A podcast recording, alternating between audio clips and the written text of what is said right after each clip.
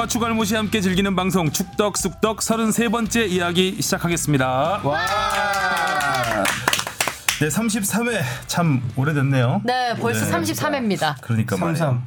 혹시 숫자 3 좋아하죠? 어떻게 하셨어요? 왠지 느낌적인 느낌으로 3을 좋아하실 것 같았어요. 야구 등번호도 3번. 아, 왜 이렇게 잘 알고 있지? 네. 그러니까 왜 이렇게 잘 알고 있지? 오늘 앉은 자리 마이크도 3번. 어이구야. 어, 진짜네. 네. 소름 돋네요. 그니까요, 차 갑자기. 번호에 3번 안 들어가 있나요? 아, 안 들어가 있네. 이거는 고를 수는 없는 거잖아요. 네. 어렵죠. 네, 삼삼한 이야기 계속해 보겠습니다. 네. 아, 저희가 사실 오프닝을 지금 두 번째 하고 있습니다. 아까 첫 번째 했던 이야기들이기 때문에 다 이미 공개가 돼서 아, 서로 다 텔레파시가 통하는 것처럼 잠깐 네. 오디오 문제가 있었습니다. 재녹음을 잠깐 하고 있죠. 한 5분 정도. 네, 정말 무더웠던 한 주였습니다. 축구계에는 네. 굵직굵직한 소식들이 많았고요. 오늘도 패널 세 분과 함께 아, 쑥덕 대보겠습니다. 패널도 세 분. 네. 나 빼고 자 휴가를 앞두고 있는 주바페 주시은 아나운서 나왔습니다. 네, 안녕하세요. 주바페 아나운서 주시은입니다. 네. 휴가 계획 말씀하셔야죠. 아니, 휴가 계획을 세우려고 했는데 네. 아무래도 너무 급하게 가는 휴가다 보니까 뭐 딱히 음. 계획이 없고 그냥 평일에 회사에 안 온다는 거에 약간 의의를 두고 있습니다. 음, 네. 호캉스? 네, 호캉스 하죠. 어떻게 합니까? 호캉스 아시네요. 역시 조금 트렌드 전에 하시다. 라고 하는 세대라고 말씀하셨는데 아까 전에는 조금 전에 호캉스를 몰라서 조금 민망했던 상황이었는데 이제 호캉스를 아는 걸로 시작을 네. 하겠습니다. 자 그리고 뽕 PD가 준 살구는 잘 먹었습니다. 네 잘 먹었는데 네 엄마가 저희 어머니께서 많이 주시는 다 바람에 버리셨다고요? 아, 네 다 버려 아, 한 절반 정도를 버렸다. 혼자 사는 집에서는 과일이 많이 있으면 미래에서 힘들다. 와서 방송을 하는 그러니까요. 다른 얘기 하면 안 어디서 돼요 본 그냥 듯한 장면? 다른 얘기 할까요? 대자비? 아, 아, 놀러 갈 거라고 여자친구랑. 아, 네. 남이 남이섬 가능하면 네 너무 시간이 우리끼리만 신난 것 같아요. 네, 죄송스럽네요. 그니까요. 듣는 사람들 다 뭐지 이거 이용 띠용 음, 오프닝 멘트를 이렇게 한 번씩 엔지 내고 다시 하는 것도 재밌네요. 네, 재밌네요. 네. 저희끼리만 재밌는 건 아니겠죠? 아 진짜 방송에서는 이런 거 잘 없죠? 저희끼리 재밌으니까 즐거워하실 거예요. 맞아요. 저는 지난주에 못 취재했다고요? 아 그 장애인 예, 장애인 체 취재했습니다. 네, 장애인 체육 대회 스포츠계 뭐라고요? AI. 자, 소개 끝났고 아무튼 장애인 체육에도 관심 많이 가져주십시오. 네. 고맙습니다. 아, 아, 제 소개를 못했네요. 그냥 AI로 AI 끝날 로. 뻔했어요. 네, 네. 축덕쑥덕 AI. 왜 AI냐고 또 아까 물어보셨는데 그러니까 워낙 그 관심 분야도 많고 아는 것도 많아서 이렇게 물어보면은 최소한 기본적인 대답은 다 해주는 네. 친구가 이렇게 정찬아 하고 이렇게 물어보면 AI처럼 대답을? 해요. 그래서 제가 네, 딥러닝은 아직 안 되고 있는. 네. full learning만 되는 뭐 이런. 아까 다 했던 드립인데 시리아가 웃기네요. 네, 네. 아, 정찬아 다음 거 뭐니? 네. 청취자 사연. 자, 가시죠. 알겠습니다. 안원나님이 보내주신 건데요. 안녕하세요. 축덕숙덕 애청자입니다. 최근에 죽어도 썬덜랜드라는 다큐멘터리를 보게 됐습니다. 두 시즌 연속으로 강등되는 구단의 모습을 보니 안타깝더군요. 궁금한 점이 생겼는데 팀이 강등이 되면 해당 팀의 경기 티켓 가격에 차이가 생기는지 궁금합니다. 1부, 2부, 3부 각각 가격이 다른지 궁금하셔서 메일을 보내주셨어요. 네, 일단 결론부터 말씀드리면 1부, 2부, 3부를 놓고 보면 1부의 평균 가격이 확실히 높지만 일단은 팀에 따라 따라서 좀 다른 거지 어떤 소속 리그에 따라서 가격 정책이 바뀌지 않는다라는 거죠. 그래서 보면 2부나 3부나 4부나 지금 보면은 평균 가격 그리고 일반적인 시즌 티켓의 가격 그리고 최저 가격 최고 가격이 비슷비슷합니다. 다만 이제 5부로 내려가면 거기서부터는 non-league football이라고 해서 프로가 아닌 선수들이 뛰기 때문에 거기서는 좀 내려가지만 거기도 그렇게 싸지 않아요 사실. 그 보통 입장권 뭐 7부 리그도 제가 갔을 때 한 7, 8파운드 하니까 지금 1,400원 정도 곱하면 만 원 넘어가는 거죠. 뭐 그런데 요런 분야에 대한 그 BBC의 연구도 해마다 지금 발표가 되고 있거든요. 그래서 어 아는 씨께서는 조금 더 궁금한 게 있으시면은 BBC Price of Football이라는 거를 이제 검색을 해보시면 각 팀 그리고 좋아하는 팀의 티기, 시즌 티켓이나 입장권 가격이 어떻게 변화해 왔는지를 네. 아실 수 있을 거고 가장 큰 저항은 시즌 티켓 가격이 너무 올라가서 그 영국 내에서 노동자의 스포츠였던 축구가 노동자가 볼 수 없는 스포츠가 됐다라는 비판이 굉장히 많아요. 특히 이제 프리미어 리그에서 오래 살아남아 있는 Big Six 클럽이라고 하죠. 그러니까 그런 클럽들은 사실 가격이 굉장히 올라가 있습니다. 그러다 아스날이 대표적이고요. 그러니까 그러다 보니까 노동자들을 중심으로 가격 인하 운동이 굉장히 활발하게 이루어지고 있고 그래서 최근에는 사실 그렇게 인상이 어느 팀도 많지 않습니다. 그러니까 토트넘 같은 경우에 이번에 새 경기장을 지었으면 당연히 가격 상승 요건이 있는 상황인데도 제가 알기로는 시즌 티켓 가격을 동결 음. 전과 동결한 걸로 알고 있어요. 이렇게 하부리그로 내려가도 티켓 가격이 변하지 않는다는 거는 관중이 그만큼 계속 있다는 얘기겠죠? 그렇죠. 그리고 그런 그 어, 관중들의 심리도 있는 것 같아요. 그러니까 음. 아까도 잠깐 말씀드렸는데 그 회계법인 딜로이트 이런 데서 이제 평가하기로 프리미어 리그에서 2부로 강등됐을 때 그 손실액이 대충 그 가치가 한 5천만 파운드 어마어마한 금액이라는 얘기를 하니까 대부분은 이제 중계권료 그리고 이제 선수와에 관한 이제 금액에서 벌어지는 문제일 텐데 구단이 이렇게 어려운데 우리라도 시즌 티켓을 더 사주자 이런 사실 마인드들도 역시 예. 지역 연구가 이렇게 뿌리 깊게 있는 구단이기 때문에 2부, 네. 3부 내려가도 그 구단에 대한 그 사랑은 그렇죠. 여전한 네. 것 같아요. 그러니까 저 언젠가 한번 어느 굉장히 작은 클럽을 갔는데 그 음식점들 같은 데 있잖아요. 구단 안에. 근데 너무 맛이 없는 거예요, 정말. 영- 영국이어서 더 그렇겠지만. 전체적으로 좀 그렇죠. 네, 네. 네. 너무 먹을 것도 없고. 그래서 음. 야, 니네는 근데 이 금액을 주고 바- 경기장 나가면 더 음. 훨씬 더 그렇지. 맛있고 그리고 그렇지. 가격도 훨씬 더 싼데 여기서 이거 먹는 거 안 아깝냐고 그랬더니 이거를 사면 우리 팀한테 잘 되잖아. 음, 음. 아, 라는 의리. 얘기를 하더라고요. 그래서 팀한테 도네이션 하는 느낌. 그게 약간 아. 그런 느낌인 거죠. 그 조금 문화가 좀 다른 거죠. 네. 우리는 이제 싸가지고 가잖아요. 먹고 싶은 거, 맛있는 거 이런 거. 밖에서 어디서 만나서 먹고 들어가거나 뭐 이런 네. 경우가 많은데 조금 우리와 문화가 좀 아, 다른 부분이 있습니다. 네. 또 죽어도 썬덜랜드라는 영화, 이 다큐멘터리 영화에 네, 대해서도 좀. 예, 그러니까 썬덜랜드 소개를 좀 해주시죠. 네. 원래 기획을 했을 때는 썬덜랜드가 2부에서 올라가는? 다시 1부로 올라가는 그 과정을 그렇죠. 담기 위해서 제작을 했죠. 들어갔다고 해요. 근데 음. 계속 강등이 되죠. 아이고, 쉽다. 근데 뭐 전에도 한번 뭐 잠깐 얘기 드린 것 같은데 첫 장면이 되게 인상적이에요. 그 썬덜랜드 지역의 이제 성당에서 음. 이제 미사를 드리는 장면으로 시작을 하는데 음, 이제 신부님의 그 기도 내용이 자 우리 썬더랜드 어떻게든 좀 힘을 주시고 뭐 이런 부분으로 지역 교회니 지역 교회니까 지역 성당이니까 그런 기도로 이제 시작하는 장면으로 시작을 합니다. 음. 그리고 뭐 요즘 이적 한창이잖아요. 그래서 이적 마지막 날의 풍경 뭐 이런 음. 것들을 다 볼 수 있거든요. 그래서 네.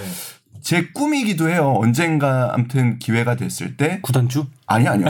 이런 다큐멘터리, 아, 다큐멘터리 한번. 해보고 싶은 구단주.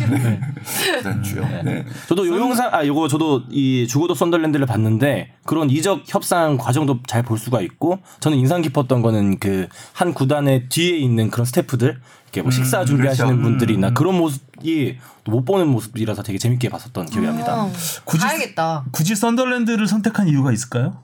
그 영화 제작자가 썬덜랜드라는 팀이 그 어, 그러니까 영국의 이제 포츠머스도 마찬가지인데 그 충성도 높은 팬들이 굉장히 많은 팀으로 또 음. 유명합니다. 그리고 음. 워낙 또 북부 지역에 뉴캐슬이라는 강한 라이벌 엄청난 라이벌이죠. 예. 구도가 돼 있어서 그러니까 썬덜랜드가 사실 최근에 이렇게 망가지게 된 데에는 뉴캐슬과의 경기에 너무 집착을 했던 점도 저는 있다고 생각합니다. 아. 음. 그러니까 시즌에 그 경기만 이기면은 모든 게 용서가 되는. 아, 예.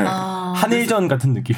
최근, 예, 그러니까 최근에 보면은 제법 이겼어요 뉴캐슬을. 네. 음. 그래서 그런 것도 저는 좀 그러니까 구단 철학이 음. 흔들리는데, 음. 그러니까 이 감독을 잘라야 할 타이밍에 뉴캐슬을 이겼다는 이유로 못 자르게 되거나, 아. 예. 거의, 엄청 거의 크네요. 대학 연고전 고연전 그렇죠, 네, 그렇죠. 그런 수- 그런 예, 부분이네요. 예, 예. 그- 대학 야구 리그에서는 꼴찌를 해도 고대는 연대를 반드시 이겨야 되고 연대는 고대를 이겨야 되는. 그리고 지면 사표 내시고 어. 보통 그렇죠. 아, 또 선덜랜드가 그 66년 잉글랜드 월드컵 개최지이기도 하잖아요. 그렇죠. 그리고 음. 어 이렇게 연결이 되는데 그 북한하고도 연결이 좀 되죠. 그 연결되죠. 네. 그리고 썬덜랜드가 이제 흰색, 빨간색 줄무늬 유니폼이잖아요. 음. 그래서 그 유니폼을 차용해서 고대가 아마 흰색, 빨간색 유니폼을 한 걸로 아. 저는 알고 있습니다. 아남랜드? 네. 아, 그렇군요. 어, 시간 되시면은 한번 네. 뭐 축구 좋아하시면은 보면 재미있을 것 같습니다. 또 다음 질문 소개해 주시죠. 네, 이경섭님입니다. 안녕하세요. 축덕숙덕 팬입니다. 올 시즌 대구 유니폼의 선수들 이름은 영문자로 되어 있습니다. 이러한 영문 표기 방식은 아시아 챔피언스리그에서 주로 봤는데 대구는 K리그에서도 영문자 표기를 유지하고 있습니다. 그렇다면 K리그에서 선수들 이름을 한글 표기가 아닌 영문자 표기로 하더라도 규정에 어긋나지 않는지 궁금하며 과거 우리나라 축구팀 중 유니폼에 한자로 선수 이름을 표기한 사례가 있는지 궁금합니다. 축덕숙덕 가족 여러분 무더위에 충분한 수분 섭취하시길 바라며 지난번 코파 대회 초청국 사연 답변을 위해 백방으로 노력해 주신 하성용 기자님께 진심으로! 감사드립니다.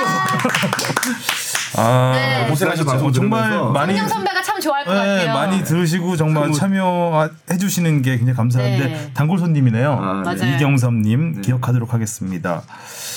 자 지- 질문에 답변 먼저 할까요? 뭐 한글 영문 다 상관없고요. 음. 그리고 한자도 저 물어봤어요. 그래서 한자도 음, 아, 쓴 적이 없는 것쓴 같아요. 적이 없는데 제 기억은 없는 것그 규정에 안 된다라는 규정은 없대요. 없죠. 아. 네, 그래서 뭐 한, 근데 중국 같은 경우도 그- 한자를 잘 쓰진 않죠. 않죠. 네. 그러니까 이름은 한자를 안 쓰고 이제 그 기업 이름이나 뭐 지역 이름 같은 경우는 이제 한자로 쓰는 경우가 있는데 한자로 쓰면 안 보이죠? 한눈에 보기가 어려울 그렇죠. 것 같아서. 이 이름을 쓰는 이유는 관중을 네. 위한 거거든요. 멀리서 잘 보이게 음. 등번호하고 같이 보이게 하기 위해서인데 한자를 쓰면은 잘 보이지 않겠죠. 그래서 유니폼 음. 개발사 디자이너들 보면은 그 폰트 개발에도 엄청 노력을 음. 합니다. 그래서 그 유니폼이 잘 나왔는데 사실 폰트가 이, 이상하게 나오면 마킹을 했을 때 굉장히 안, 안 예뻐. 보여요. 음. 디자인의 폰트가 네. 절반 이상이죠. 네, 그 영문이 갖고 있는 또 유니폼의 그런 딱 네. 알파벳이 들어갔을 때 그런 높이가 같으니까요, 일단. 그래서 좀 이름을 쓸 때도 이름을 다 쓰면 좀 너무 많고 막 이런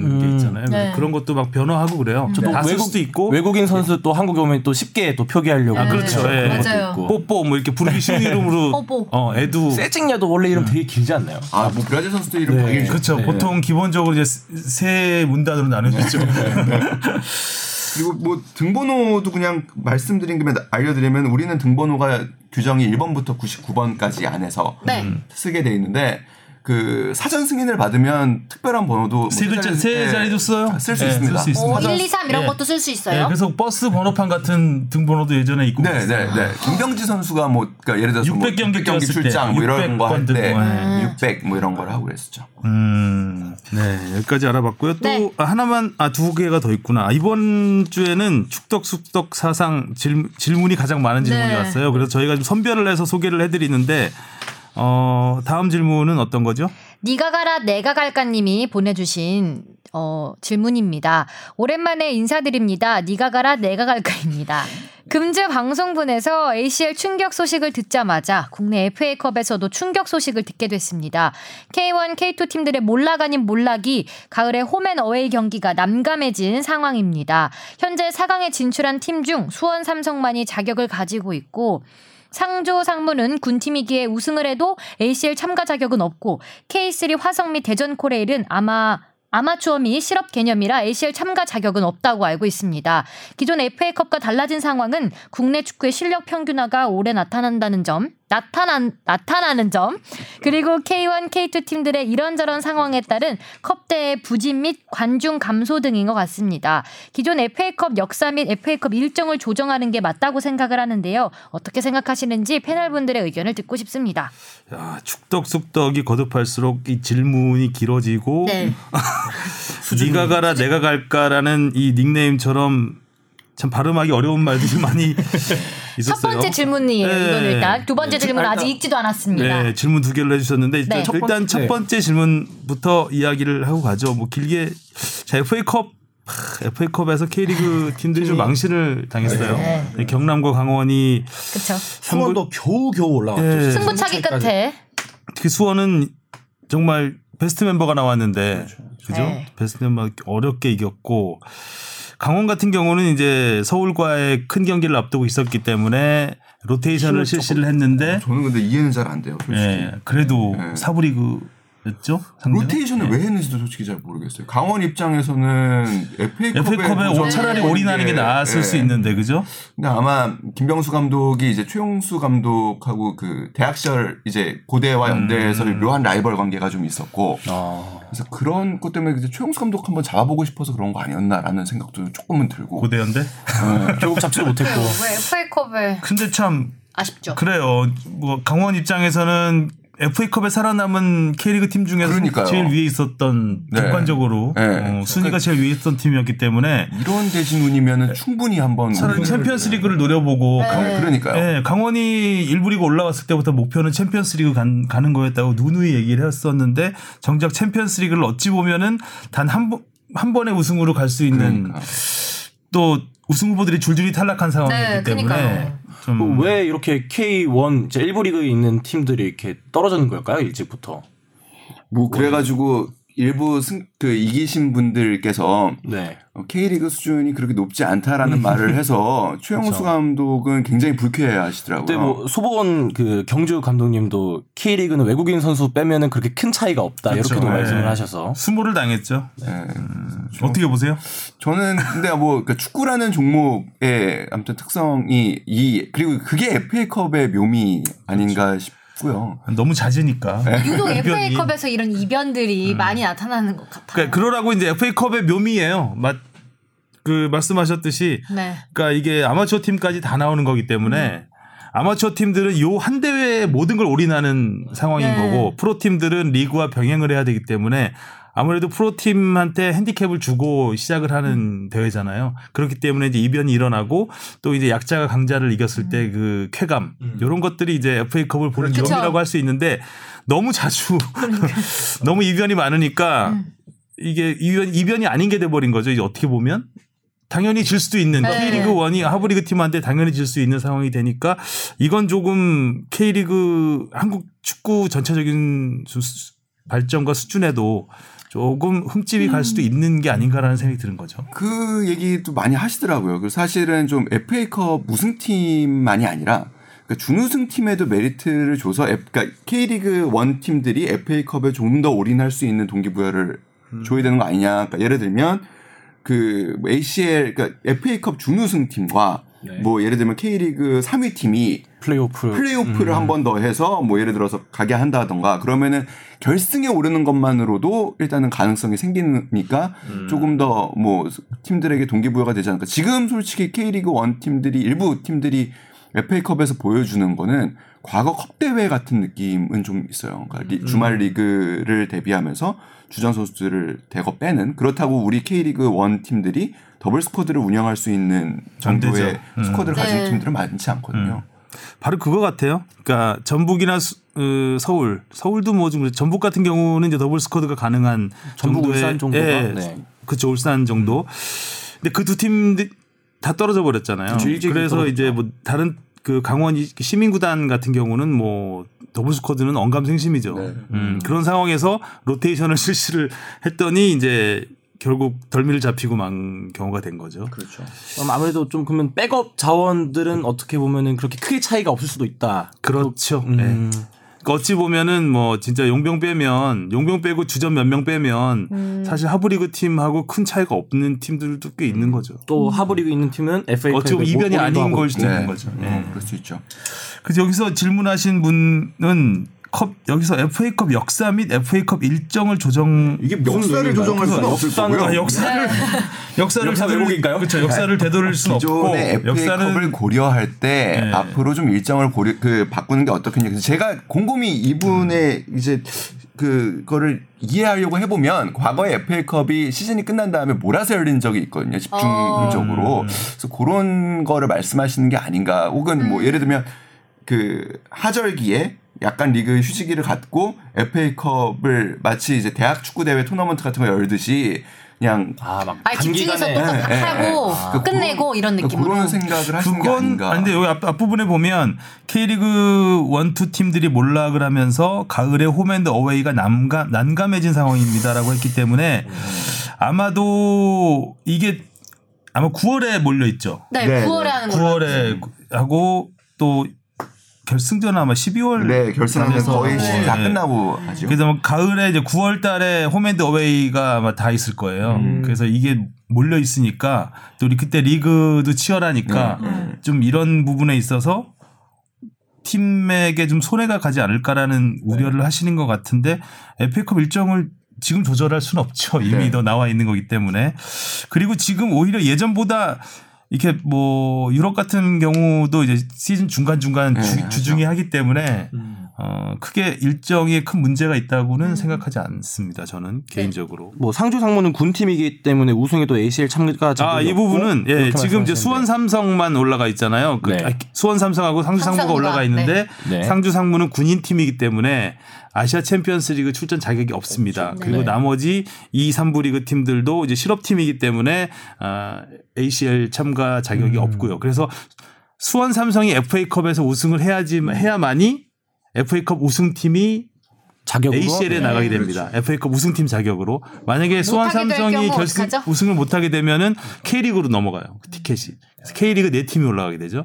세 팀이 원래는 2등까지 본선 진출이고 3위가 플레이오프였는데 네. 이렇게 되면 FA컵에서 수원 삼성이 우승을 하지 못하면 3위까지 본선 진출, 4위가 플레이오프를 플레이오프를. 나가게 되는 상황이 되죠. 또 상주 상무가 만약에 4위를 한다. 그럼 이제 그럼 5위로 오히려- 또 내려가죠. 아. 네, 진출 출- 출전권이 하나씩. 수원은 FA컵에 좀 몰빵을 해야 되겠네요. 그럼요. 벌써 하고 있어요. 네. 어, 지난번에 그런데 승부차기에서 겨우 이겼으니까. 그러니까 노동건 선수의 활약이 없었으면 활약이 진짜 전- 위험했죠 진짜. 네, 노동건 선수가 올 시즌에 그 계속 로테이션을 출전하고 있잖아요. 음. 골키퍼 하면서도 굉장히 지금 수원의 기둥 역할을 잘 해주고 있습니다. 자 다음 질문은요. 네, 두 번째 질문입니다. U20 최준 선수의 후반기 유리그 참여 불가 소식을 들었습니다. 현재 KUSF 오늘 참 힘드네요. 현재 KUSF가 정하는 기준 미달로 후반기 참여 불가인데 이런 경우 자퇴 이후 프로 입단을 통해 선수 생활을 계속 이어나갈 수 있다고 보는데요. 학업 관련 자퇴는 너무 극단적이긴 하나 규정상 바꿔줄 수 있는 부분이 없는지 궁금합니다. 물론 선수의 학점이 좋진 않았기에 과거 연세대가 유리그 참여 불가가 힘든 적도 있었던 걸로 알고 있습니다. 공부와 축구 어떻게 보시나요? 참여 불가가 힘들었다고요? 그러게요. 네, 음. 네, 참여가 참여 불가 참여가 힘들었던 참여가 거겠죠? 힘든 적도 있었던 거죠. KUSF를 좀 풀어주셨으면 좋았을 텐데. 대학 스포츠 네. 총장협의회죠. 네. 네. 쿠스프. 검색해봤어요. 자, 최준 선수 뭐 얼마 전에 뉴스가 나면서 좀 네. 화제가 됐었는데 좀 너무하지 않나 싶어요. 저뭐 학점이 예. 10 미만이면 학점이 뭐 두 학기가 땡땡이를 연속- 쳐서 안 나온 것도 아니고 아. 대- 그 국가가 불러서 그렇죠 갔는데 대표팀에서 전지훈련 가고 대회 참가하느라고 출석 일수가 모자라서 학점을 받지 못한 건데 네. 이것 때문에 에, 시학점이 미달했다고 안 됐다고 해서 후반기 리그를 출전할 수 없다. 네. 이거는 좀 문제가 있지 않나요? 이정찬 기자 어떻게 보세요? 이건 사실 굉장히 긴 얘기가 될 수도 있어서 그냥 전 짧게만 얘기하면 네. 저는 학생 선수라는 표현부터도 저는 조금 좀 음. 반대예요. 그러니까 학생 선수라고 하면 강의실에도 서도 애매한 선수가 되고 운동장에서도 애매한 학생이 됩니다. 음. 그래서 강의실에선 학생이 맞고 운동장에서는 선수가 맞는 거죠. 그쵸. 예, 그렇게 봐야 된다고 생각하고 저 어제 이제 모 체육 관련 교수님한테 들은 얘기인데 그 체육 선수들한테 어떻게 보면 과한 징계 아니냐라는 얘기를 하시더라고요. 예를 들어서 두 학기 연속 시학점이 미달되면은 징계를 받는 거잖아요. 네. 그럼 일반 학생들에게 시학점 이 2학기 연속 됐을 때는 어떤 징계가 이루어지는가를 봤을 때 형평성도 맞지 않는다라는 거죠. 어, 그렇죠. 일반 학생들한테는 시학점 음. 밑으로 맞았다고 해서 징계가 내려지진 않죠. 그럼요. 네. 학사 경고는 훨씬 더 네, 아래죠. 아래죠. 사실. F 훨씬 아래죠. F. 맞고 음. 뭐 이렇게 해야 되는 거라서. 안타. 그럼 이, 이런 경우에는 지금 방법은 없는 거죠? 최준 선수 같은 경우는. 근데 뭐 최준 선수도 그 유리그에는 나설 수 없지만 또 정기전은 기다리고 있습니다. 정기전 열심히 준비할 거고요. 정기전 그거 하나 보고 하는 선수들도 많으니까요. 네. 네. 실제로 김병수 감독 같은 경우에 그 대학 시즌 대학교 다니 재학 시절 내내 부상이 있어서 거의 정기전밖에 못 나오였어요. 아. 근데 정기전 때 되면 감독이 이제 쓰는 거죠. 비밀 병기로. 근데 정말 정기전 아파도 뛰어야 되는. 네. 최준 선수 같은 경우는 뭐 여기 자퇴하는 뭐 사례를 드시긴 음. 했는데 네. 뭐 일단 밝힌 의견으로는 혼자서 훈련 열심히 해서 네. 다음 해를 준비하겠다고 하니까 뭐 과거에 김민재 선수가 그랬던 적이 있다 하더라고요. 뭐 음, 이제 네. 그렇게 받아갖고 뭐 어디 한 학기 정도 이제 음. 프로팀에 임대 뭐 2부 리그였나 3부 리그 네, 정도 2부 가서 리그에서 했었죠. 했던 경우가 있다는데. 근데 지금 이 규정은 좀 이게 지금 계속 추세가 뭐 체육 개혁 네, 뭐 네. 연대 뭐 이런 데서 개혁안까지 안들 나오는 걸 보면 자꾸 운동 선수한테 이제 공부를 결부시키면서 아 이런 식으로 그러니까 공부가 안 되면 운동도 못 하게 하는 이제 약간 이런 자꾸 이게 주말 리그도 점점 이제 확- 확대되는 분위기고요. 얼마 전에 그 유승민 IOC 선수위원이 그 자기 SNS를 통해서 긴 장문의 의견을 밝힌 적이 있었는데 거기서 와닿았던 얘기는 그러니까 체육 개혁이라고 계속하면서 선수들을 선수들의 인권을 그렇죠. 짓밟는 것이다라고 얘기하는 네. 게 그러니까 그럼 선수들은 주말에만 운동을 하라고 하면 그러니까 평일에는 수업 듣고 주말에 운동하라고 하면 선수들은 언제 쉬냐? 맞아요. 주말은 쉬는 날이잖아요. 근데 선수들은 어차피 운동을 전문으로 해야 될 선수들이고 금메달 하나를 따기 위해서 모든 걸 바치 그 스포츠에 모든 걸 바치는 선수들인데 수업을 안 들어가면 이건 선수가 아닌 걸로 보는 네. 게 체육 네. 개혁이냐라는 그렇죠. 그 의견이 좀 와닿았는데 잘 안 먹히는 것 같아요. 지금 계속 체육 네, 개혁 네. 안 같은 걸 보면 점점 그런 이 시선을 확대되고 음. 마치 그냥 그 과거의 구시대적인 네. 걸로 이렇게 보니까 저도 굉장히 좀 안타까워요. 그러니까 교육을 그리고 선, 선수들이 학업을 수행해야죠. 그러니까 공부를 해야 되지만 저는 개인적으로는 우리 교육 체계가 이 선수들한테 필요한 학업을 시키고 있다고 생각하지도 않거든요. 그렇죠. 네. 일단 공교육이 지금 많이 무너진 상태이기 때문에 네. 뭐 일반 학생들도 학교에서는 안 배운다고 할 정도니까 네. 그러니까 과거 학교의 그 시스템 자체부터 뭔가 정비를 할 필요가 있는 것 같다는 생각이 그쵸. 듭니다. 예. 그러니까 유럽 같은 데는 이런 이제 클럽들이 교육까지 시킵니다. 그래서 아카데미를 운영을 하면서 교육을 시키는데 그러니까 선수들에게 정말 필요한 교육을 맞춰서 커리큘럼을 짜서 가르치거든요. 그러니까 예를 들면은 컴퓨터. 음. 컴퓨터는 요즘 해야 그러니까 기본이니까 컴퓨터는 해라. 그러고 말하고 듣고 쓰기 읽기 국어 교육을 저널리즘 교육으로 음. 합니다. 그러니까 일단 기본적으로 말하고 듣고 읽기 쓰기는 기본이니까 음. 하고 수학 대신에 파이낸스 교육을 합니다. 그러니까 음. 너는 앞으로. 어, 예, 예. 음. 어떻게 돈을 벌면 진짜 실질적인 그렇죠. 공부네요. 그래서 그러니까 딱 운동 선수들을 위한 커리큘럼이 네. 있는 네. 거예요. 그러니까 적금은 복리는 뭐고 그 네가 예금을 넣을 때는 뭘 넣을 거고 주식 투자는 어떻게 하는 그러니까 이런 거를 음. 되게 효율적이다. 비트코인 네. 하지 말고 네. 그러니까 운동선수 일반인 학생도 마찬가지지만 미분적분 고등학교 때 배워서 뭐 사회 일상생활에 쓰지 쓰진. 않으니까 차라리 저 월복리 이런 거 알려주는 게 네. 굉장히 좋네요. 맞죠. 그렇지 이정료는 어떤 식으로 네, 네, 그렇죠. 그런 이런 거라든가. 그런 걸 통해서 법과 사회를 배울 수 있는 거거든요. 네. 그래서 운동 선수들은 당연히 공부하는 시간이 적을 수밖에 없잖아요. 네. 네. 그만큼 다른 시간을 그러니까 다른 재능을 더 위해서 더 쏟는 건데. 필요한 걸 가르쳐주는 네. 이런 커리큘럼은 정말 필요할 것 같고 아 이게 단지 스포츠만의 개혁으로 끝나서 네. 끝나는 사실 거는 대한민국에 예. 있는 교육의 현실이 또 그러니까요. 거시적으로 봐서는 뭐 그런 학생 뭐 공부해야 되냐 운동을 해야 되냐 이런 문제도 있지만 사실 이것만 봤을 때는 나라가 불러서 국가 대표팀 자격으로 간 건데 이렇게 또좀 근데 또- 맞습니다. 또 약간 두 학기 연속이라는 점에서 아, 두 학기. 아, 그런데, 아, 그걸. 전지훈련도 가고 학기. 했기 때문에. 아, 전지훈련 있었네. 네, 맞네요. 그렇게 있었구나. 그러니까 이 그 운동 선수에 대한 교육 문제가 불거진 게 예전에는 이제 이런 게 없었잖아요. 예전에는 뭐 운동 선수는 운동만 무조건 하면 되고 하는데 교육 문제가 불거지는 가장 큰 이유는 프로가 되지 못하면 네. 할게 없다는 거예요. 음, 그러니까 그런 거에 대한 커리큘럼도 필요한 거죠. 그러니까 예전에 우리 학교 다닐 때는 그 운동부 친구들은 맨 뒤에 앉아요. 맞아요. 잘, 잘 들어오지도 않고 뭐 그랬죠. 맨 뒤에 앉아서 자다가 나가고 뭐 거의 있지도 않지만 가끔 들어오면 맨 뒤에 앉아 있다가 그냥 나가고 걔 거의 운동만 하러 나오는 그런 그 분위기였는데 요즘에 그쵸, 이제 수업에. 나오라고 하니까 수업을 또 듣는데 그 듣- 수업 듣는 수- 순간은 공부하는 시간이 아니라 운동을 안 하는 시간이거든요. 네. 그렇기 때문에 선수한테도 크게 도움은 안 될 거라고 생각이 돼요. 그러니까 똑같이 그러니까 운동 선수만을 위한 반을 꾸려서 아니면 그 뭐 축구부면 축구부를 한 반으로 만들어서 그 친구들을 위한 교육을 따로 한다든가 이런 네. 시스템이 돼야지 네. 이상적이네요. 좀 그렇다면은 이런 이런 규정도 뭐 이런 이런 제재도 있을 수 있는 거죠. 네. 일단 최준 선수가 열심히 하겠다고 네. 일단 힘내세요. 했으니까 응원하겠고요. 자 다음 마지막 질문. 네, 김애묘님이 오늘 약간 이상한데요? 김애묘님이 보내주신 아 일부러 이제 그 닉네임을 좀 어렵게 쓰시려고 하는 주시은 테스트. 주시은 테스트. 저 발음 테스트 발음하기 어려운 닉네임 이제 공모 네. 하고 있 보내주셨어요. 안녕하세요. 축덕쑥덕을 챙겨 듣기 시작하던 무렵에 조던 머치라는 선수를 알게 되었습니다. 그의 활약에 기대를 가득 담은 유튜브 하이라이트 영상들도 많았던 걸로 기억하는데요. 통 소식이 안 들린다 싶더니 경남 FC에서 잘렸다는 기사가 나오네요. 프리미어리그에서 상당한 활약을 펼치던 선수도 못 견딜 정도로 K리그 수준이 높다는 얘기면 참 좋겠는데 과연 그런 건지 한국 축구 적응이 어려웠던 건지 한국 생활 자체를 적응 못한 건지 궁금합니다. 이 K리그 수준이 높다는 건 약간 비아냥 같은 느낌이죠. 계속 우리가 FA컵에서 얘기- K리그 몰락을 얘기했었는데. 얘기면 참 좋겠는데라고 하셨어요. 그렇죠. 예.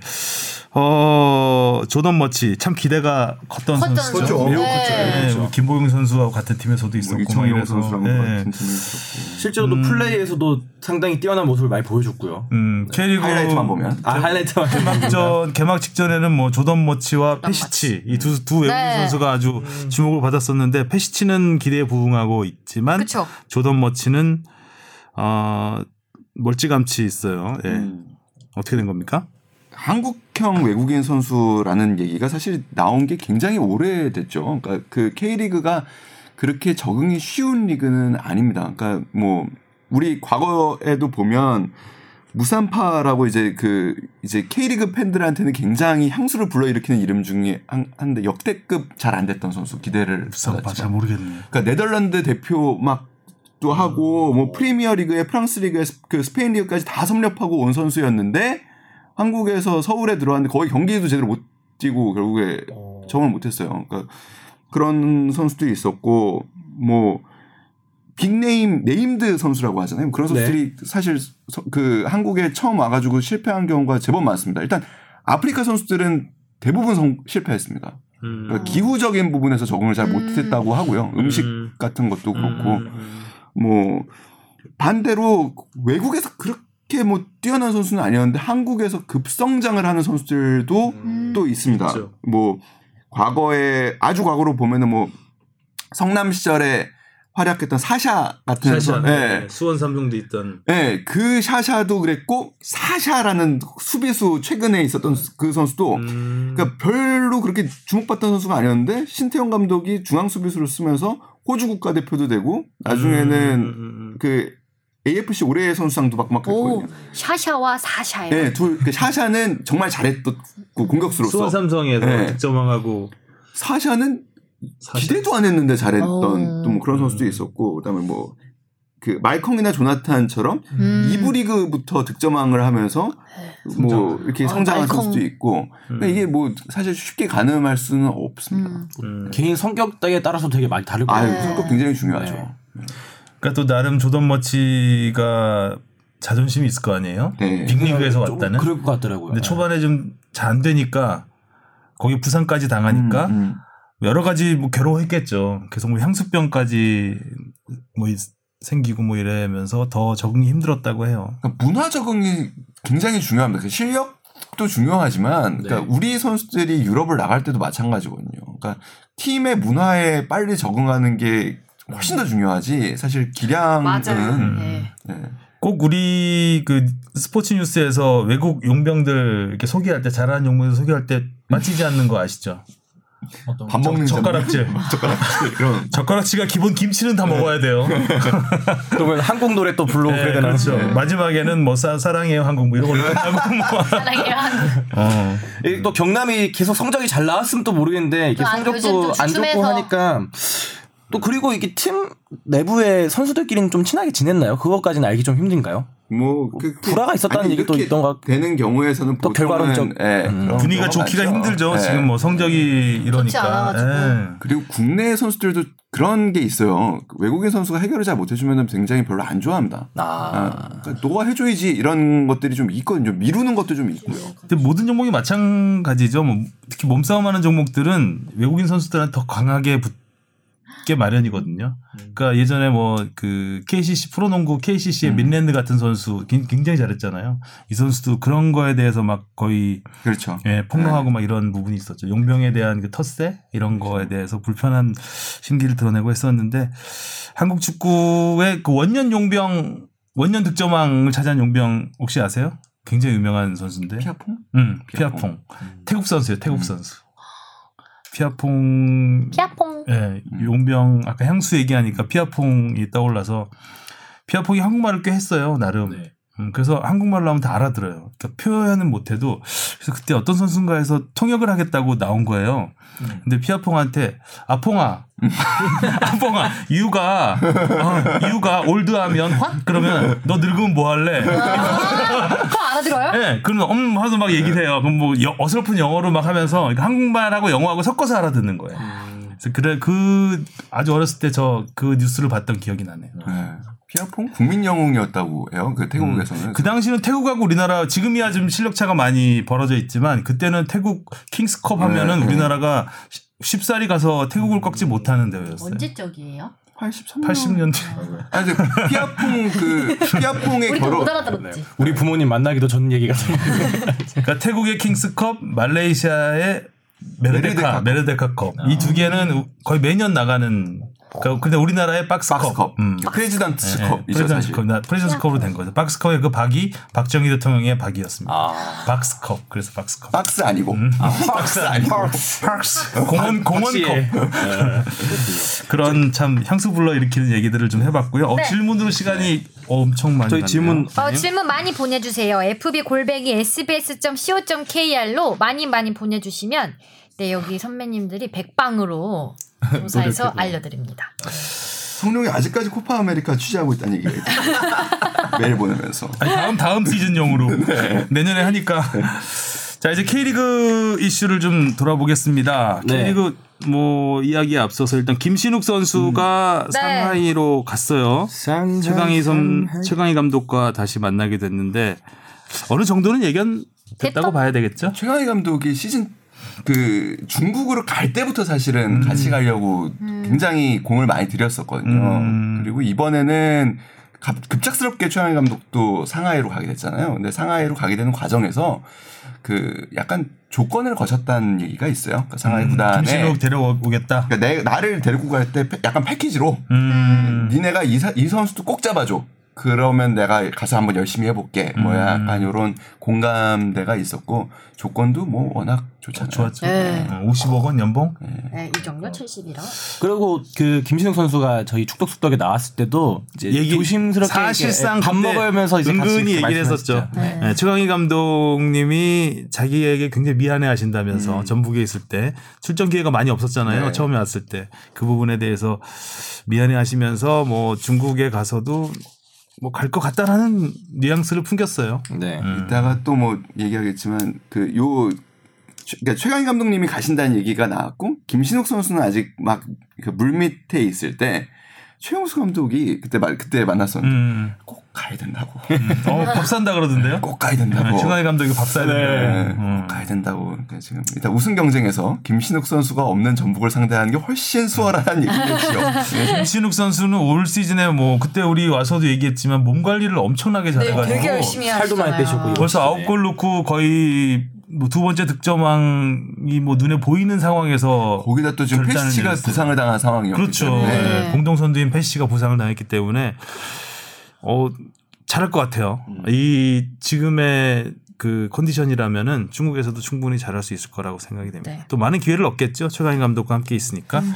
마지막 경기에서 또 이렇게 극적으로 또 선제골을 넣고 네, 그리고 또 큰절하고. 그- 큰절하고. 네. 오렐레 같이 네. 하고. 네. 공격수로서 누릴 수 있는 어떻게 보면 최고의 기쁨을 누리고 네. 간거 네. 생각.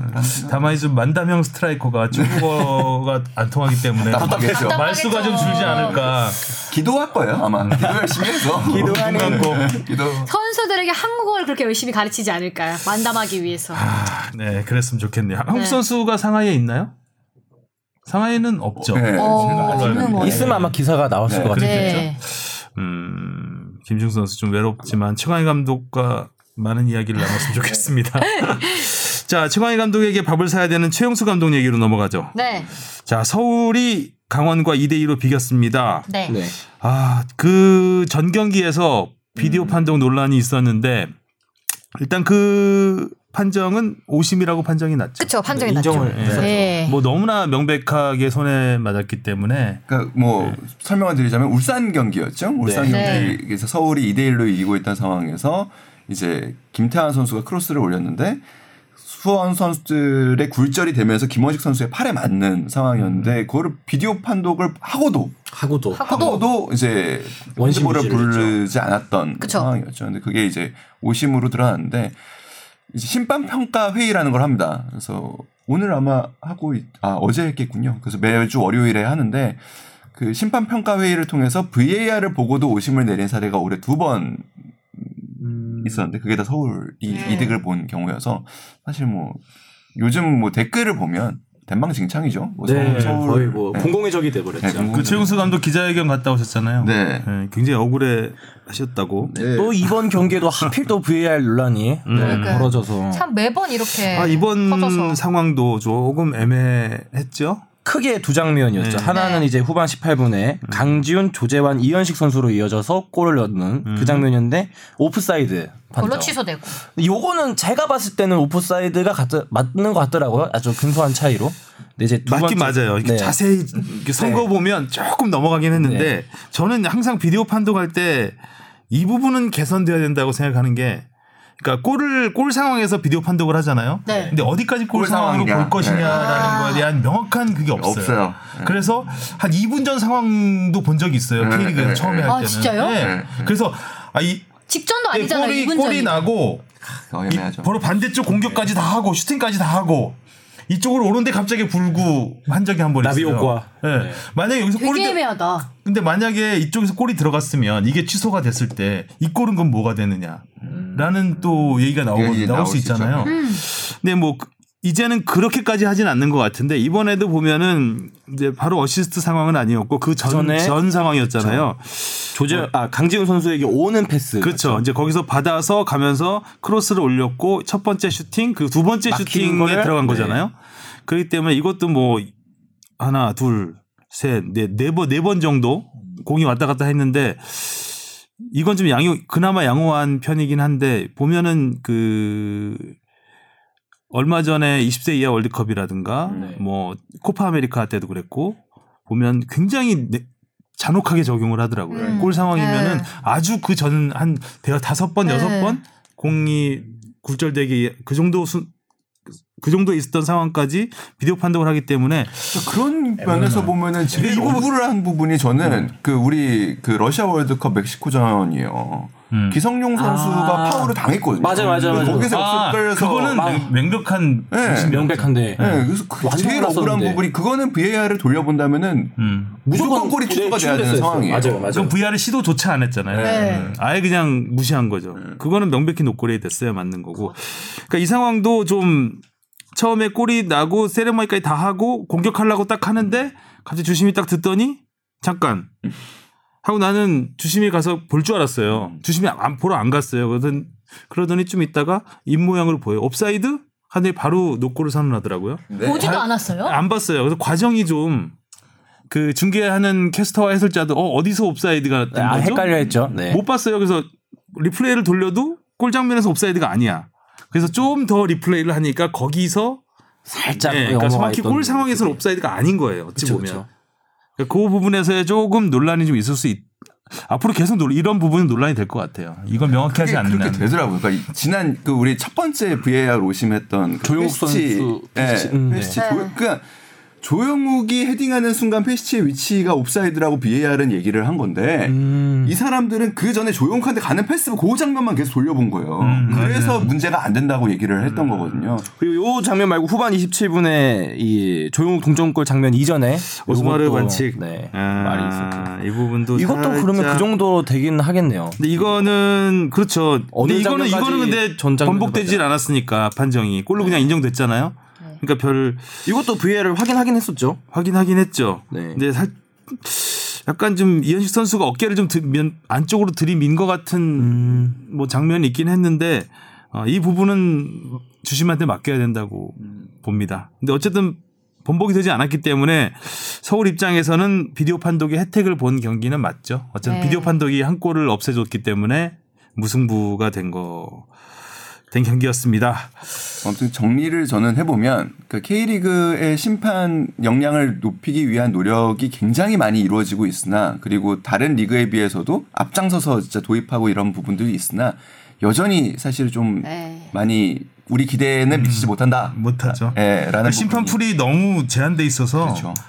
계속 그 징계를 받아도 음. 잠깐 내려가 있다가 또 오고 또 오고 그래요. 대체할 워낙 사람이 예, 없으니까. 한정적이어서. 예전에 몇 년 전에 그 상대팀 프런트였나요? 관중이었나요? 주심 한 막 주먹질을 했어요. 아 주시면 네, 너무 화가, 주심한테. 화가 남나 보지. 기억나지. 음, 네. 네. 제가 리포트도 한번 했었는데 그분이 아마 영구 제명까지는 아니고 그러니까 영구 배정 음. 금지인가 뭐 약간 무기한 배정 금지인가 뭐 이런 걸 받았어요. 근데 그분이 작년이었나요? 얼 근데 또 굉장히 큰 오심이 하- 음, 사건이 음. 발생했어요. 근데 그 사람이에요. 음. 그래가지고 제가 또 리포트를 한 적이 있었는데 아니 그래서 나 이해가 안 간 거지. 아니 무기한 배정 금지면 거의 영구 제명 비슷한 음. 징계라고 생각을 했었는데 어떻게 이미 돌아와서 한참 전부터 활동을 하고 있었어요. 기한이 없다라는 얘기지. 예. 기한이 없다는 얘기지 기한이 짧았던 것 같아요. 그래서 제가 K리그에다가 얘기를 물어봤더니 어 그 주심 잘 본다는 거예요. 평가가 좋다는 거예요. 근데 왜 이렇게 눈높이가 다를까? 제가 봤을 때는 또 팬들이 봤을 때도 분명히 굉장히 좀 고압적인 스타일인데 아마 이 방송 들으시는 축구 관계자분들은 굉장히 많이 아실 거예요. 저희- 심판도 올스타 투표해야 돼요. 아니 그 그래서 실제로 지금 그러니까 스포츠 심리 공부하시는 분들 중에 심판에 대한 심리 교육이 이루어져야 된다라고 주장하시고 그리고 실제로 하시는 분들도 되게 많으세요. 어. 그러니까 실제로 심판들도 자기 판정 한번 잘못 내린 다음에 화이트아웃 되는 심판들이 굉장히 많습니다. 그럴 것 아, 같아요. 그렇죠. 예. 네, 네. 그러니까는 자기도 모르게 보상 판정이 나오잖아요. 네네네. 어, 50한번 했으면 자기도 알아요. 네. 근데 그걸 뒤늦게 되돌릴 수가 없으니 일단 지나가고 살짝 해주는 경우도 많죠. 멘붕 사람이 오거든요. 하니까. 네. 자, 뭐 많은 심판분들이 열심히 네. 하시고 공정. 예, 네. 하고 고생하고 계시는 거는 알고 있는데요. 약간 뭐 이 판정 논란이 좀 불거지는 부분에 대해서 좁혀서 얘기를 했으니까 양해를 부탁드리고요. 그리고 서울은 저는 조금 더 최용수 감독이 노력을 해서 이 공공의적 이미지를 조금 더 강화하셨고 아 저도 그 생각했어요. 어, 괜찮아요. 네, 그러면 네, 또 네. 인기 네. 프- 축구 인기에 그렇다고 더 서울이 이거- 서울이 네. 편법으로 이기는 건 네. 아니잖아요. 편법으로 이기거나 비기는 건 아니잖아요. 정확한 룰에 의해서 그럼요. 이렇게 가는 거기 네. 때문에 어 그러니까 서울을 제외한 다른 팬들은 더 분노하시고 음. 더 욕하시고 서울 팬들은 서울은 꿋꿋하게 우리가 먼저 해볼게요. 간다. 실력으로 이긴 건데. 네. 그러면 또 굉장한 좀 계속해서 이슈를 이어가면서 그렇죠. 맞아요. 뭔가 또 서울전 하면 관심이 그럼요. 가는 것 같고. 그러니까 지난해 서울 승강 플레이오프 할 때 그 이제 부산 서포터석 뒤로 연합군이 형성이 됐었잖아요. 원래는 그 부산 서포터석 비서울. 예. 거기에는 다른 유니폼을 입은 선, 그 팬들이 못 앉게 돼 있는 구역인데 부산이 열었죠. 마음껏 오시라. 그래가지고 정말 연합군이 형성이 돼서 서울대 나머지 K리그 팀들의 비서울. 그런 지방 연합군. 저는 좋다고 생각합니다. 맞아요. 그렇죠. 프로 그 스포츠의 인기를 위해서는 이런 이런 구도도 괜찮은 것 네, 같아요. 괜찮은 것 항상 같아요. 모두가 다 행복할 잘- 수 없고. 예, 순탄하게만 가면 아, 재미가 없잖아요. 누군가의 발언이 네. 생각나네. 그 예전 이승훈 PD님께서 많이 하신 말씀이 모두가 행복한 영화는 없다고 이게 꼭 불행한 사람이 있어야 돼요.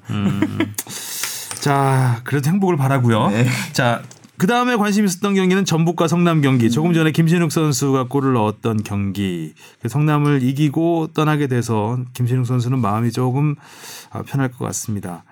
그래도 전북은 불안불안하죠. 승점 1점 차. 네. 그리고 팀 내 가장 많은 득점을 넣어준 선수가 이제 떠났으니까요. 그렇죠. 네, 또 영입을 아마 해야 될 것 같은데.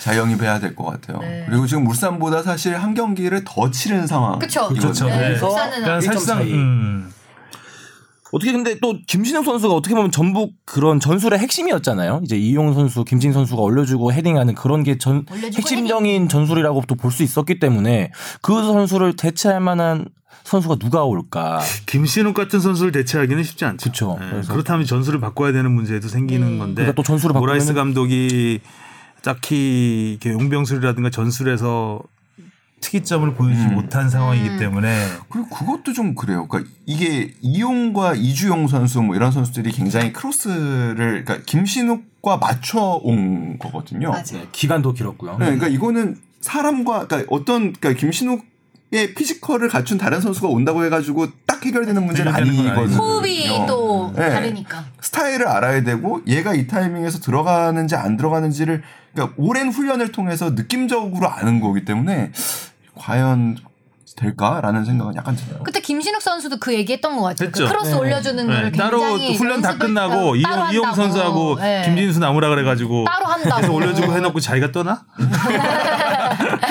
굿바이 그러면 네. 어디다 올려요? 그 지금. 이근호 선수도 제주로 보냈으니까 진짜 남은 게 이동국 선수 말고는 이게 정통 스트라이커는 없는 거잖아요. 이동국 선수가 또 꾸역꾸역 넣어요 골을 그러니까요. 220골 아, 그 댓글 보고 웃겼어요. 그 뭐지? 나중에 5년 후에 최강희 감독님이랑 뭐 김신욱 선수가 다시 돌아와라. 그럼 그때도 이동국 선수가 골 넣고 있을 거다라고. 해간 이 예, 슈팅 능력은 정말 탁월한 것 같아요. 저는 근데 이번 여름 시장에 여름 이적 시장에서 가장 볼만한 게 전북의 영입이 누가 될까? 뭐 외국인 선수 외국인 무조건 외국인 가야죠. 지금 국내. 선수는 없어요. 예, 대체할 수 있는 선수가 없죠. 빅네임으로. 음. 뭐 욕심 하나 부릴 것 같은데 또 돈도 많이 벌었으니까요. 이정도 70억 받았으니까 네. 뭐 써야죠. 오세훈? 어, 괜찮은데요? 일단 키는 대체가 될 수 있겠네요. 네. 아 저는. 오세훈 선수가 계속 자기의 롤 모델을 물어보면 어, 김진욱 김진욱 선수 얘기하잖아요. 누가 거야. 입력한 거 아니에요? 자, 전북은 또 이제 다음 경기가 대구, 그다음에 서울, 울산. 어, 2, 3, 4위. 크게만 있네요. 그게 당장 내일부터 아니 뭐 5번에 주중 경기가 또 네. 주중 경 네. 주중 경기 주말 또 다음 주까지 해서 아, 대구 서울 울산. 아, 일주일 동안 아주 굉장히 힘겨운 경기들이 3연전이 남아 있습니다. 여기서 이제 선두 싸움이 분수령이 될 수도 있을 것 같은데 재밌겠네요. 네, 흥미진진하고. 일단 전북의 행보를 좀 지켜봐야 될 것 같고요. 또 하나 관심이 있었던 경기는 대구와 경남 경기였죠. 네. 1대 1. 세징야 선수 골은 아주 멋있었는데 김대원 선수가 마지막에 퇴장을 아, 네, 당하면서 퇴장당했죠. 좀 하지 말아도 안 와도 될 반칙을 하고 말았어요. 김대현 선수가 이렇게 경기에서는 뭔가 텐션이 올라서 그런지 이렇게 음. 욱한다고 해야 되나? 이게 좀 굉장히 의욕이. 넘치죠. 네. 네, 그렇기 때문에 또 돋보이는 선수기도 하고요. 음. 약간 이승우 선수 같은 느낌이라고 이승우. 될까요? 그러니까 이런 투지 같은 면모를 봤을 때는요. 음. 근데 저 후반 추가 시간에 거의 극장 진짜- 퇴장이잖아요. 네. 극장 네. 퇴장. 극장 극장 골이. 아니라 좀 그러니까 대구가 이제 이- 이날 좀 관심을 받았던 게 하프타임 때 히우두 선수 입단식을 네. 오 정말 K리그, 크게 했더라고요. K리그답지 않게 네. 성대하게 했어요. 저 사진 보고 깜짝 놀랐어요. 저희가 원래 축덕숙덕 예전에도 이제 뭐 조던 머치 입단할 때 네, 약간 박 의원님이 크게 불만을 많이 늘어뜨려 놓으셨어요. 어디 사무실에서 사진 찍은 거 덜렁 한 장 올리지 말고 음. 좀 제대로 해라 이런 말은 진짜 그거를 시- 현실화 시켰죠. 음. 구장도 멋있고 아주 뭐 유럽 그럴싸하게. 클럽 같은 느낌? 네. 음. 저는 진짜 유튜브 영상으로만 봐도 뭔가 전율이 느껴지더라고요. 진짜 팬 함성 팍 터지면서. 또 지금 젊은 친구들이 제작을 하는데 이 대구에서 그 프런트 출신들이 만든 회사예요. 음, 아, 그 아, 설- 예전에 그 유니폼 만든다는 그분. 아니 이랑은 그게 또 아니고. 다른- 아. 예. 그러니까 이 팀이 굉장히 젊게 젊은 감각으로 잘 지금 음. 사실을 하고 있는 거죠. 그런 부분에서는 좀 예, 뭐 이제 대구는 자리를 좀 많이 잡아가는 것 같고 네. 진짜 K리그의 문화를 선두하고 있는 것 같아요. 이번에 새로 나온 뭐 성적까지 좋으니까. 엄청 예쁘다. 음. 승승장구하다가 최근에 조금 조금 주춤하는 모습. 네, 뭐 부상도 네, 뭐 많이 뭐 경기력적으로는 계속 갈 수는 없을 거라 생각해요. 예. 또 김대원이 빠지면은 네. 많이 스피드가 떨어지지 않을까라는 우려. 그리고 게임은 보면은 가장 보는 맛은 있는 경기를 있잖아요. 하는 것 같아요. 슈팅을 굉장히 많이 때리잖아요. 네. 점유에 비해서 굉장히 와, 뭐- 효율적인 실리, 실리 축구. 음. 어. 세징야 선수는 진짜 요새 기량이 너무 좋아서 네. 어디 뭐 외국 하부리그 정도 하부리그는 아니라도 이제 상위 리그의 좀 밑에 팀을 가도 좀 뛸 수 있을 것 같아요. 날아다녀 세징야. 선수는. 막 다섯 명 제치고 막 음. 한국계 트리핑하고 적합한 용병이라고 봐야 되겠죠. 그러면 그렇죠, 선수. 그렇죠. 네. 예. 선수들이랑 적당히 개인기도 잘 통하고.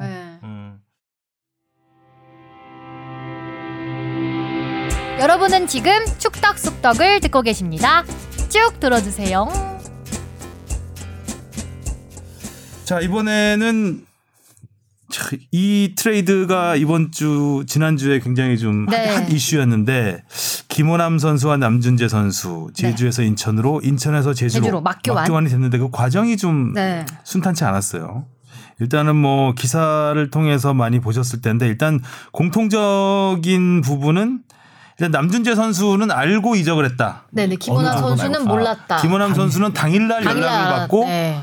제주에서 인천으로 가는 비행기표도 못 구했다. 네. 뭐 이런 정도 팩트는 사실인 것 같고 뭐이 과정에서 이제 뭐 최윤경 감독이 남준재 선수를 눈여겨 보고 있었는데 남준재 선수가 유상철 감독과 사이가 좀 틀어지면서 서로 원했다. 네. 어, 최윤경 감독도 남준재를 원했고 네. 남준재 선수도 제주로 가고 싶어 했다. 네. 라는 얘기고 근데 이 상황에서 김원환 선수의 의견은 전혀 없- 반영이 되지 않았다라는 게 이제 나온 얘기들입니다. 네.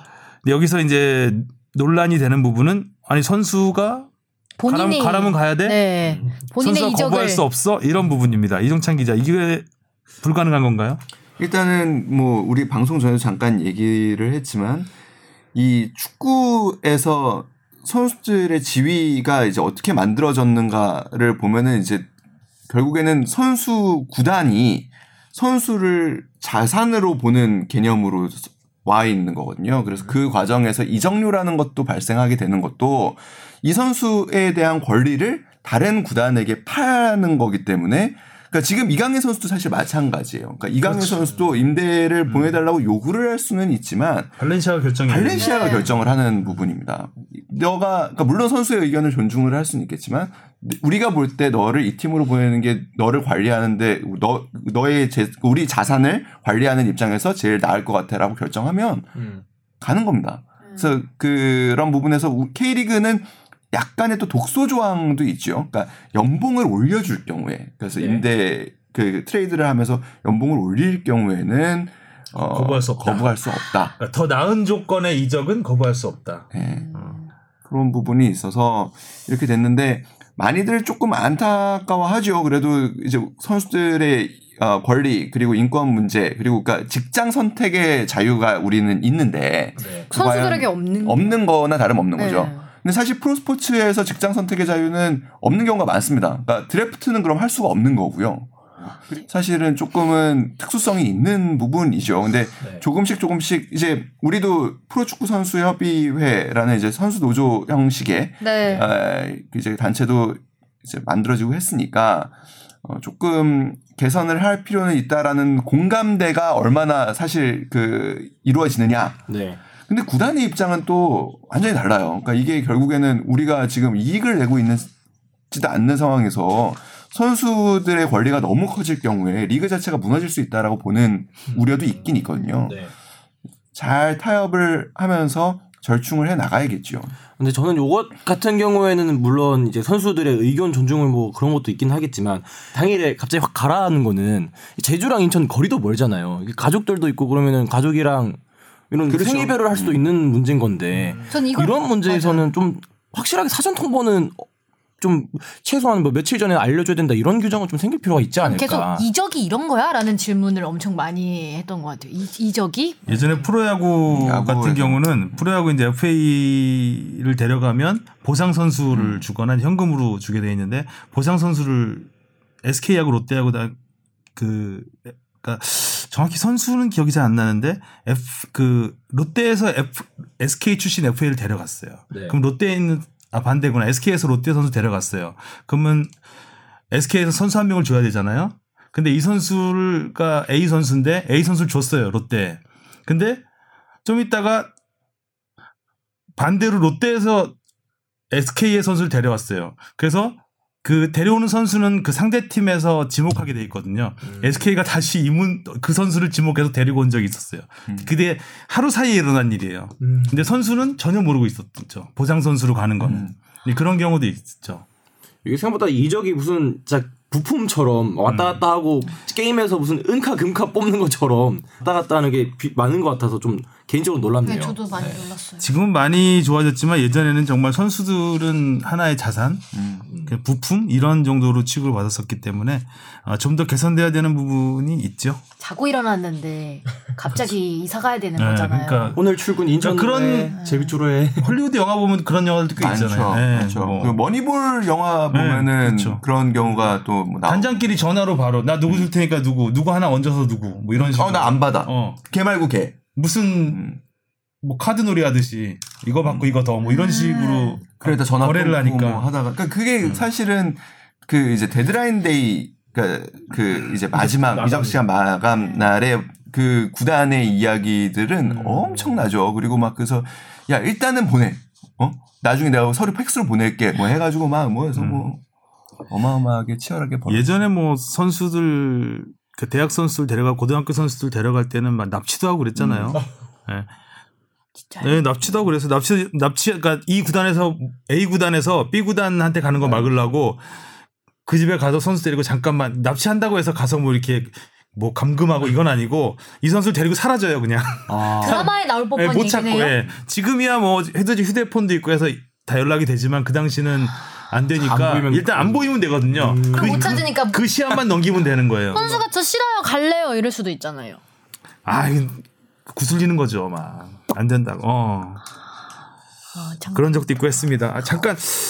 그, 저는 좀 이 트레이드 자체가 물론, 물론 알려주지 않고 하는 것도 문제가 있지만 좀 이 두 선수의 트레이드가 팀 전략에 얼마나 도움이 될까라는 부분에서 봐도 좀 이해하기 힘든 트레이드 아닌가요? 비슷하죠, 사실. 예. 뭐 스탯만 봤을 때는 그렇죠. 예, 왜냐하면 두 선수 모두 주력 선수는 아니었기 때문에 조금 약간 의외입니다. 이 트레이드가 어떻게 성사가 됐는지 정말 최은경 감독이 남준재를 정말 그렇게 필요로 했는지 일단 지난 경기에는 안 뛰었어요 남준재 선수는. 네. 근데 그 주력이라고 보기도 그러니까 아주 그러니까 막 당장 써야 돼서 막 막 급해서 막 이런 트레이드도 아니지만 그렇다고 또 뭐 미래를 본 그런 것도 절대 아니고 그렇다고 해서 또 아주 뭐그 그냥 벤치에 있는 선수들의 레벨도 아니거든요. 그렇죠. 그리고 남준재 선수는 조금 좀 뭐 김모남 선수도 마찬가지지만 아, 이 선수가 인천 팬들과 마, 그 쌓은 여러 가지의 그 에피소드들이 굉장히 많은 선수거든요. 그래서 그런 점에서는 조금 팬들은 납득하기 어려울 수 있겠다. 아, 화가 나겠다라는 생각까지 듭니다. 네 아무튼 뭐 좋은 네, 트레이드기를. 새로운 유니폼을 입고 네. 또 새로운 모습 더 좋은 모습을 보여주기를 음. 기대를 하겠습니다. 자 이렇게 K리그 소식을 알아봤고요. 국제적으로도 어디 여러 큰 대회들이 이제 끝났는데 코파 아메리카 여자 월드컵 코파 아메리카 얘기부터 해볼까요? 코파 아메리카 브라질이 우승했어요. 네. 메시는 또 우승을 놓쳤고 참 메시는 정말 보니까 10번 국제 대회를 나갔거든요. 메시가 지금까지 월드컵 뭐 코파 아메리카 포함해서 월드컵에서 한 번, 코파 아메리카에서 세 번이나 결승에 올랐는데 한 번도 우승을 못 하고 그 퇴장까지 당하고 이번에는 이번 배치기 한 번 했다. 어. 코파 아메리카 좀 심했죠 판정이 어, 판정이 좀 심했어요. 사실 메시 우승시키려고 이렇게 코파 아메리카를 자주 연다라는 소문이 있을 정도인데 예. 내년에 또. 한 번 좀 우승 어떻게든 한 번 좀 우승 시켜보려고. 그러니까 좀 그런 받쳐주는 선수가 약한 기운이랑 뭔가 보, 뭔가 보아요. 아르헨티나가 코파 아메리카에서 제일 많이 우승했거든요 지금까지 음. 열몇 번 우승했는데 메시가 있는 그 23년 됐어요 우승한 지가. 한 번도 없는 거죠. 참 메시가 참 메호. 대전에서도 꼭 이 얘기가 빠지지 않죠. 그래서 호날두는 포르투갈에 됐고 뭐 유로 같은 데서 유로 우승했죠. 네. 이번에 네이션스 리그 우승하는데 네. 아르헨티나 이상하게 메시는 반면에 브라질은 네이마르가 없는 가운데에서 우승을 했습니다. 네. 참 브라질 역시 선수층이 두터워요. 그 수- 결국에는 수비 잘하면 우승한다. 음. 아, 라는 거를 또 보여준 것 같아요. 거의 실점이 없었죠. 음. 네. 또 23살 에베르통 이 선수 전 처음 들어본 선수였는데 굉장히 활약이 뛰어났어요. 음. 결승전에서도 선제골 넣은 선수. 음. 제주스 패스 받아서 네. 제주스는 역시 이름값을 했고 음. 이 선수도 퇴장을 당하면서 네. 너무 슬프게 울더라. 네, 네. 짠해 막 어린아이 같은 느낌? 음. 그렇죠. 아직 나이가 어리니까 되게 좀 마지막에 귀엽게 우승을 했습니다. 그리고 여자 월드컵에서는 역시 이번에도 미국이 네. 2회 연속 우승을 했습니다. 네 번째 우승이네요. 네. 네덜란드한테 2대 0. 네덜란드가 유럽 챔피언이잖아요. 네. 네덜란드한테 거의 뭐 압도를 했어요 경기는. 네. 예, 네덜란드 골키퍼가 워낙 선방을 했기 때문에 어, 골이 더 날 수도 있는 상황이었는데 이제 2대 0으로 이겼죠. 또 화제가 된 건 이제 메건 라피노 음. 예, 그 golden ball과 golden boot 득점왕을 차지한 선수인데 이 선수가 대회 기간에도 굉장히 좀 화제가 많이 됐어요. 그 F자 욕을 쓰면서 네. 백악관에 안 간다. 빌어먹을 백악관에는 가지도 않고 초대도 안 받겠다 막 이랬었는데 그러니까 트럼프 대통령이 또 SNS에다가 우승이나 하고 말해라. 음. 아이고. 그런 근데 보기 좋게 우승이네요. 우승했고 멋있다. 득점왕에 golden ball까지 네. 받았으니까 뭐 기세가 등등하고 이 선수가 그 성소수자 페미니스트죠. 예, 네. 페미니스트고 성소수자라고 이제 그 커밍아웃도 했던 선수입니다. 당당하게 여자 농구 선수와 연애를 하는 음. 그 사진 보니까 관중석에 그 농구 선수가 키스하는 장면도 음. 있던데 중계 화면에는 안 잡혔더라고요. 그리고 끝나고 나서 이제 뭐 그 피파가 성차별을 방치하고 있다. 음. 아, 인판티노를 저격했죠. 그래서 인판티노 회장이 시상을 하러 나올 때 야유가 쏟 야유가 쏟아졌습니다. 근데 사실 이번 여자 월드컵만 놓고 보면 남자 월드컵 열기하고 전혀 차이가 없었어요. 뒤지지 않을 정도. 관중이 결승전에도 5만 7천 명. 그리고 평균 관중이 2만 명이 넘었거든요. 와, 이 정도 흥행이면 여자 월드컵이 성공 어, 남자 월드컵 네, 땐. 남자 월드컵과 큰 차이가 없다. 이번 월드컵만 놓고 보면 레피노의 말처럼 어, 여자 월드컵도 똑같은 대우, 대우를 받아야 된다. 음. 똑같은 상금을 받아야 된다 라고 하는 게 어, 결코 무리한 말은 아니다라고 생각이 듭니다. 뭐, 이 부분에 대해서는 사실은 지금 젠더 이슈가 또 얽혀 있고 그래서 그 사실 좀 의견이 많이 갈리죠. 많이 갈리죠. 사실 그 부분은 인정을 해야 될 거예요. 레피노 선수도. 그러니까 사실 남자 축구 시장과 그 어제 뭐 기자회견에서는 축구 시장. 같다고 예. 얘기하는데 같지는 않죠. 같지는 않죠. 예, 남자 축구 시장이 훨씬 큽니다. 예. 근데 레피노가 얘기하는 건 그거 같아요. 어차피 축구다. 음. 그 시장은 똑같은 곳에서 네. 남자하고 여자가 하는 거다라는 의미지. 그러니까 남자 축구 시장이 그 이정료 뭐이 그렇죠. 어마어마한 이런 시장하고 비교는 뭐 네, 관중 그쵸. 동원력 이런 거는 아니었을 것 같아요. 네. 그 일단은 뭐 여자 축구 시장이 성장하고 있는 거는 맞고 여자 축구에서 그 지- 재밌는 거는 여성 인권이 이렇게 좀 페미니스트 활동이 좀 활발하고 여성 인권이 올라가 있는 데가 잘하긴 합니다. 여자 축구 같은 경우 특히 음. 스웨덴 같은 경우에는 전에도 한번 그 제가 이 자리에서 한번 적이 노르웨이. 스웨덴. 네. 예. 스웨덴은 남녀 축구 대표팀의 승리 수당 등 모든 거를 똑같이 지급 합니다. 포상금도. 어. 그러니까 월드컵을 진출했을 때 아. 우리는 남녀의 아. 차이가 있거든요. 근데 그건 어쩔 수 없는 게 피파에서 나오는 지원금이 다르기 때문에 음. 근데 지원금을 다르게 받아도 스웨덴은 모든 똑같이 거를 똑같이 복지 차원에서 네. 이걸 하- 운영을 하는구나. 네. 그리고 미국 같은 경우에 이 레피노 선수가 사실 이번 대회, 지난 대회에서도 뭐 유명해졌지만 3월, 지난 3월에 여성의 날, 유엔이 정한 세계 여성의 날에서 네. 미국 축구 협회를 고소를 합니다. 그러니까 음, 우리를 맞아요. 예, 제대로 된 대우를, 그러니까 성차별을 하고 있다고. 음. 그래서 그래서도 화제가 됐던 건데, 그러니까 조금은 그 여성 이슈가 부각되는 나라에서 선수들이 잘하고 있는 것도 사실인. 제가 그런 거를 보면 갑자기 북한은 좀 어, 저희가 딱 북한 생각하고 있었는데요. 예, 예외긴 하네요. 예. 그래서 레피노 선수도 기자회견에서 한 얘기를 보면은 이렇게 맹목적으로 그러니까 정말 절 그러니까 똑같이 해달라는 그런 음. 의미는 아니고 이제 우리가 한 단계 더 나아가야 되는 대화를 해야 된다라는 얘기를 하면서 이제 여자 축구의 그 여자 축구 협회에 어떻게 피파가 지원을 해야 되고 또 그 시장을 어떻게 넓혀 나가야 되는지에 대해서 피파가 고민을 해야 된다라고 얘기를 하면서 일단 그런 얘기를 해요. 자기가 욕을 먹는 건 알아요. 음. 레피노도. 근데 나 하나 조금 창피한 거는 아무 누구 나 하나 조금 창피 한 걸로 끝나면 되지. 내가 창피하다고 해서 여자 축구가 저, 그 전체 욕 먹는 건 아니다라는 거죠. 그러니까 제가 대표로 나와서 선발대 쓰겠다는 얘기예요.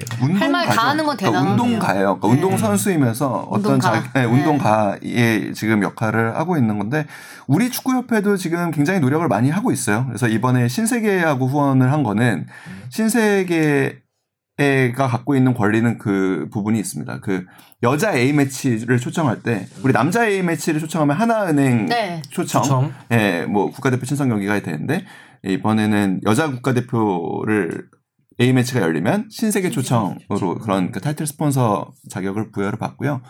어, 지금 뭐 아무튼 여자 축구에서 수익이 발생하지 않는 구조예요. 그렇기 때문에 당장 우리는 여자 축구에 같은 임금 그리고 같은 승리 수당 뭐 이런 걸 줄 수는 없는 상황이라고 해요. 근데 그런 스폰서 확보를 통해서 우리가 좀 더 어, 여자 스포츠 그리고 여자 축구 선수들의 어떻게 보면은 환경을 개선하겠다라는 의지는 갖고 있다고 합니다. 레피노 말대로 이제 한 단계 더 나아가야 네. 되는 상황인 거죠. 이게 뭐 갑자기 확 올려줄 수는 없는 네. 거고. 어, 잠깐 이- 해외 이적 얘기 잠깐만 하겠습니다. 어, 우리가 예상을 했던 주앙 펠릭스, 음. 제2의 호날두, 아틀레티코 마드리드로 이적을 했습니다. 이적료 네. 요라는 해요 지금. 1억 2,600만 유로 7년 계약. 음. 앞으로 이 몸값이 꼬리표가 되겠죠 일단. 네. 계속해서. 어 저렇게 이런 선수들이 꽤 있어요. 이적료 엄청 받고 와가지고 쿠티뉴도 사실 바르셀로나에서 제일 유명한 완전 사례죠. 고생 많이 했잖아요. 와 이정료. 그러니까 이렇게 되면 이제 또 이 부담까지 얹어가지고 더 자기 실력이 안 나올 수도 네. 있거든요. 나이가 어린 선수 20살밖에 안 되기 때문에 앞으로 좀 계속 지켜봐야겠지만 잘 커야 될 텐데요. 음, 글쎄 말이에요. 너무 어린 나이에 네. 굉장히 기대를. 네. 받아서 어떤 모습을 보여줄지. 크긴 과연. 크다. 그리고 부폰이 유벤투스로 복귀를 했습니다. 음. 잔 루이지 부폰 41살 77번을 받고 41살 예 77번이 프로 데뷔할 때 그 파르마에서 달던 등번호라 그래요. 음. 행운의 7두 개를 했다고 하는데 어, 제가 삼자 좋아하듯이 저는 삼삼을 달았을 텐데 뭐 이러면서 77. 음, 77번 정말 행운이 깃든 번호를 달고 어떤 활약을 보여줄지 파리 생제르맹에서는 조금 그때 주전으로 뛰었었나요? 그 시즌 파리에서요? 조금- 네. 어, 파리에서는 주선을 쳤죠. 무조건 네. 넘버원이었었나요? 음. 네, 넘버원이었고 유벤투스에서는 넘버원은 쉽지 않겠죠. 이미 넘버 음. 고기표가 있는 상황이었기 때문에 좀 의미 있는 기록 하나는 깰 수 있을 것 같아요. 그 세리에의 최다 출전 경기. 음. 현재 말디니가 647경기를 뛰어서 최다 기록인데 부포는 이거보다 7경기 적은 필드 플레이어가 640경기. 그렇게 많이 네. 했어요. 147경기요? 마디니는 뭐 600, 전설이죠. 640경기니까 뭐 밀란이요. 구단에서 구단에서 7경기 이상은 뛰게 해주지 않을까 최소. 음. 자 그리고 감독으로는 이제 램파드가 첼시 네. 감독으로 부임을 저는 했습니다. 이게 제일 맞아요. 기대가 됩니다. 기대가 되는데 지금 뭐 일단 도박사들은 가장 먼저 짜기 아 진짜요? 솔 솔샤르하고 솔샤리하고요? 네, 솔샤르하고 램파드를 1, 2위로 꼽았죠. 팀의 레전드가 다시 그 네, 팀으로 돌아가서, 돌아가서. 팀을 이끌고 있는데 너무 어린 나이에 맡은 게 아닌가라는 생각이 좀 들어요. 지난 리그 리그하고 성적도 좀 많이 다를 텐데 첼시 선수 않았어요? 네. 색깔도 좀 있고 피파가 또 그 피파에서 징계를 받고 있는 상황이기 때문에 선수 수급도 지금 안 되잖아요. 음. 여기 아자르 선수 나갔지 이러기 아자르. 때문에 예. 쉽지 않은 쉽지 않은 시즌이 될 것 같습니다. 그리고 토트넘이 또 선수들을 하나씩 어, 드디어 예? 불러 모으고 있습니다.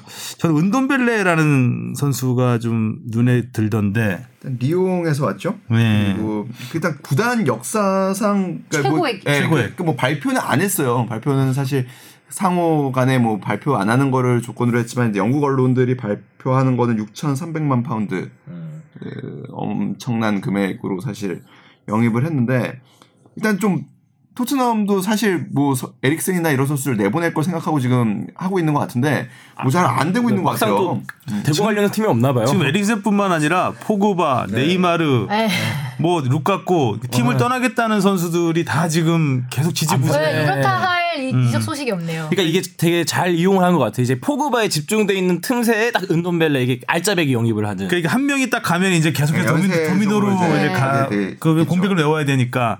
근데 처음 가는 선수가 이적료를 세게 받아야 그쵸. 이게 또 이적료도 계속 연쇄 반응이 네. 일어나는 거거든요. 그래서 그걸로 지금 눈치 보기가 있는 게 아닐까. 싸움. 아마 포그바가 출발점이 돼야 되지 않을까 라는 생각이 듭니다. 이번에 같이 또 뭐지 프리시즌 훈련은 같이 떠났다 그러더라고요. 네, 그래서 아 포그바요? 네 포그바랑 그러니까 그게 그러니까 전에 윤석영 선수 왔을 때도 했던 얘기인데 외국은 그 가- 떠날 마음이 있고 네. 그리고 이미 지금 협상이 진행돼도 소속팀에서 훈련을 하는데 아. 우리는 그게 좀 애매해요.